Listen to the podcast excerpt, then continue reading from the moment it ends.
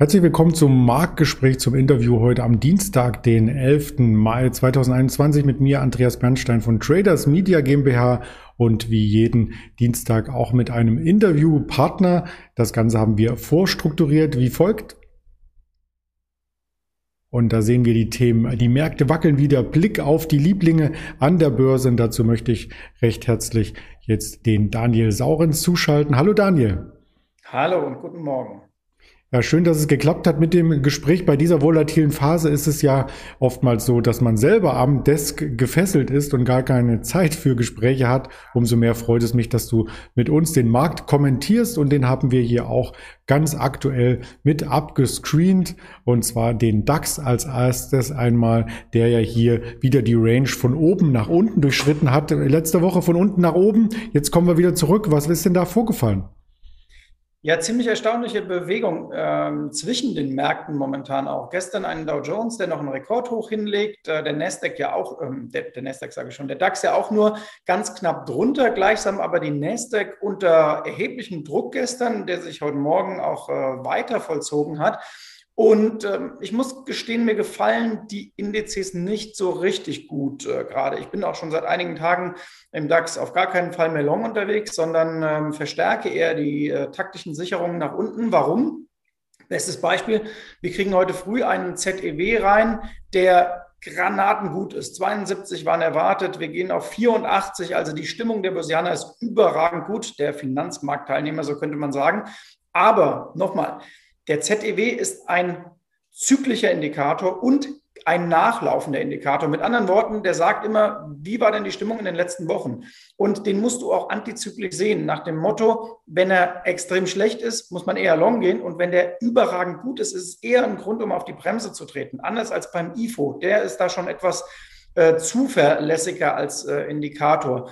Ja, und wenn man sich äh, die weiteren Themen, die wir gleich noch besprechen, anguckt, dann sieht man im Moment, Gute Nachrichten sind schlechte Nachrichten. Warum? Weil eben schon so viel eingepreist ist, weil dann bei zu guten Nachrichten auch die Zinssorgen dazukommen und weil sehr viel im Markt einfach auch überhitzt ist und du hast so das Gefühl, äh, der Markt will nicht weiter nach oben und da gibt es diesen Plattensatz, ein Markt, der nicht mehr steigen will, der fällt. Und das sieht man bei vielen Einzeltiteln schon seit einigen Tagen, gerade aus dem Tech-Bereich.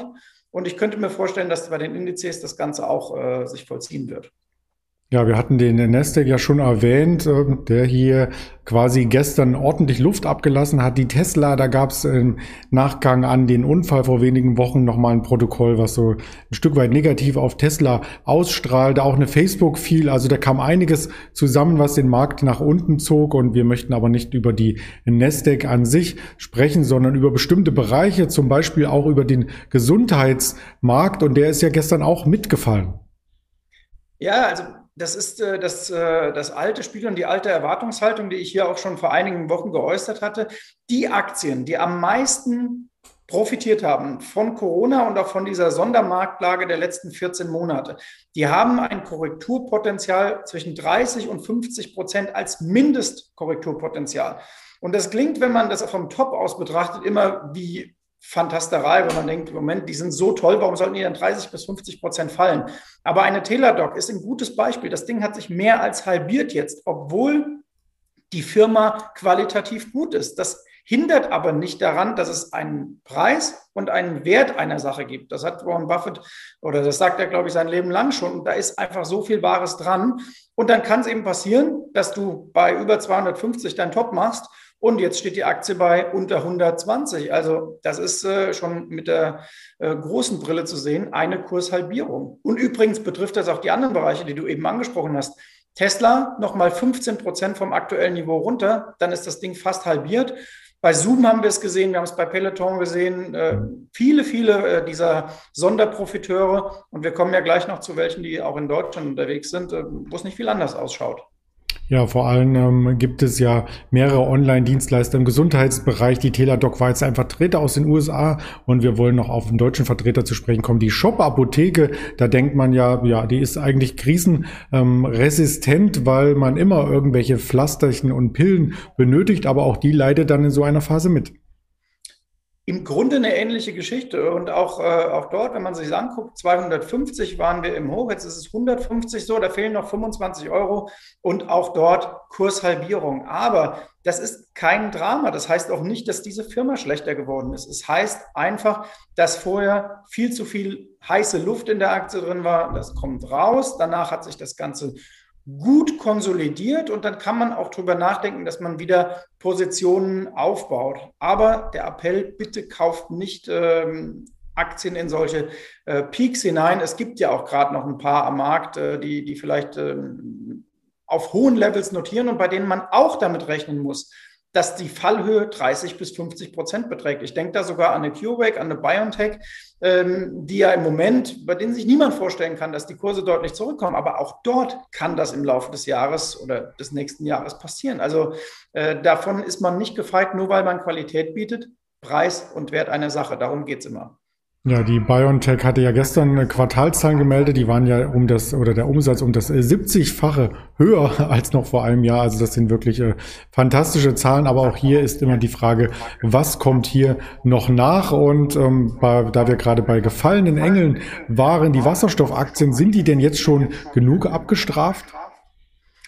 Da muss man vielleicht nicht alle über einen Kamm scheren. Es gibt natürlich äh, Möglichkeiten, dort zu investieren, äh, dass man sagt, man nimmt das Risiko noch ein bisschen raus, indem man Indexpapiere nimmt, die mehrere Wasserstoffaktien aggregieren. Äh, bei einer Plug Power reden wir vielleicht sogar von einem äh, Pleite-Risiko. Also die hat äh, ja extrem gebeutelt, 75 Prozent vom Top. Nell kommt da schon etwas solider daher, aber auch da ähm, auf den ersten Blick zu sehen, Kurshalbierung. Ähm, das ist schon auf den ersten Blick auch sichtbar. Dieses Level 1,50 plus minus, da könnte man eine, ähm, ein Ende dieses, äh, dieses Kursverfalls mal einziehen und erste äh, Positionen wieder aufbauen, antizyklisch eben. Aber genau das ist eben auch äh, äh der Ansatz, wie man an solche Aktien rangehen muss antizyklisch und wenn die Stimmung überbordend gut ist, dann bitte geben und wenn sie überbordend schlecht wird, dann kann man mal was nehmen. Ich bin auch gespannt, wir uns erwarten ja diese Woche auch noch Zahlen von Vata, ähm, ist jetzt anderer Bereich, aber auch da ähm, war ja ein großer Hype zu sehen, eine Zeit lang. Die wird ja auch äh, in Deutschland medial vom einen oder anderen sehr positiv gesprochen, aber ähm, hat auch im Kurs deutlich verloren, kümmern wir uns vielleicht dann in den nächsten Tagen oder ihr kümmert euch um die, wird auch sehr spannend. Sehr gerne. Das werden wir auf alle Fälle mitnehmen, aber auch äh, die Quartalszahlen, die heute gekommen sind, haben Einfluss auf die Kursentwicklung logischerweise. Und eine Quartalszahl, da habe ich jetzt ein Modell gefunden, das gibt es natürlich so nicht bei dem Unternehmen, was wir besprechen bei Home24. Da gibt es nicht diese schönen Stühle, aber Home24 hatte ja vom Lockdown-Trend äh, sehr, sehr stark profitiert, weil sich viele Bürgerinnen und Bürger eingerichtet hatten neu zu Hause. Und jetzt kamen die Quartalszahlen, die ernüchternd aufgenommen worden.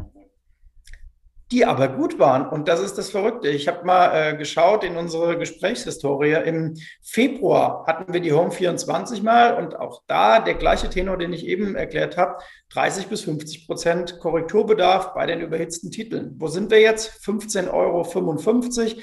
Die Aktie war 26,70, glaube ich, im Top. Mit anderen Worten, bei 13 Euro und ein paar zerquetschten ist sie halbiert, fehlen noch zwei Euro und dann sind es 50 Prozent Verlust vom Top. Warum?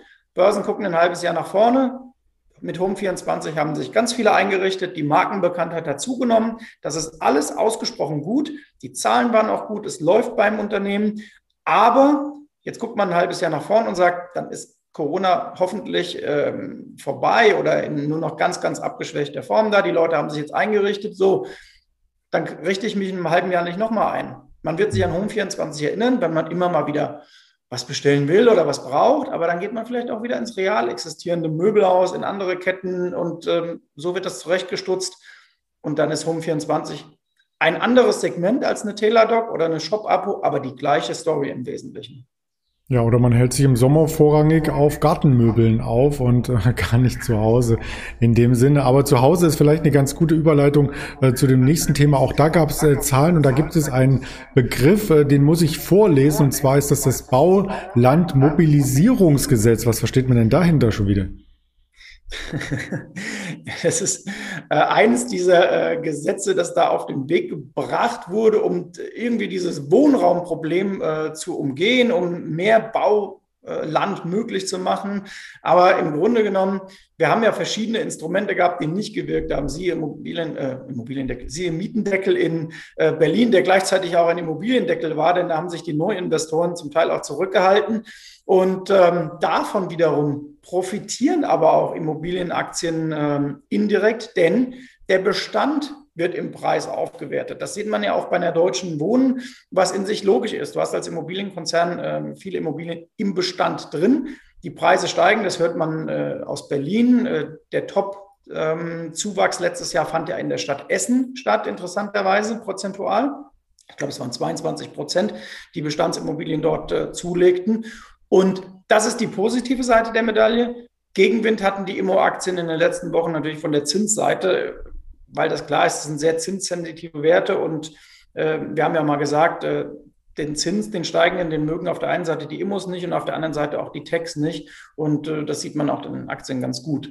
Obwohl, nochmal, Vonovia, Deutsche Wohnen, LEG, sehr gute Substanz und äh, in Schwäche immer wieder interessante Werte, zum Teil ja auch dann noch mit einer anständigen Dividendenrendite ausgestattet. Ja, die schauen wir uns an und da ist äh, nicht ein Kurs, eine Kurskorrektur von 30 bis 50 Prozent zu sehen. Also auch nochmal was, ähm, ich will nicht sagen solideres, aber etwas konservativeres, was wir hier vorstellen. Ähm, wir stellen ja einen Mix an verschiedensten Kandidaten aus dem Aktienbereich vor und das Ganze äh, können Sie als Zuschauer sich auch nochmal nach, im Nachgang anschauen oder anhören auf diesen Kanälen, die hier aufgelistet sind. Spotify, dieser Apple Podcast, YouTube, Twitter, Instagram, Facebook, was es da nicht alles gibt und und damit ganz lieben Dank erst einmal für deine Expertise, Daniel, und bis nächste Woche. Bis nächste Woche. Ciao, ciao. Ciao. ciao.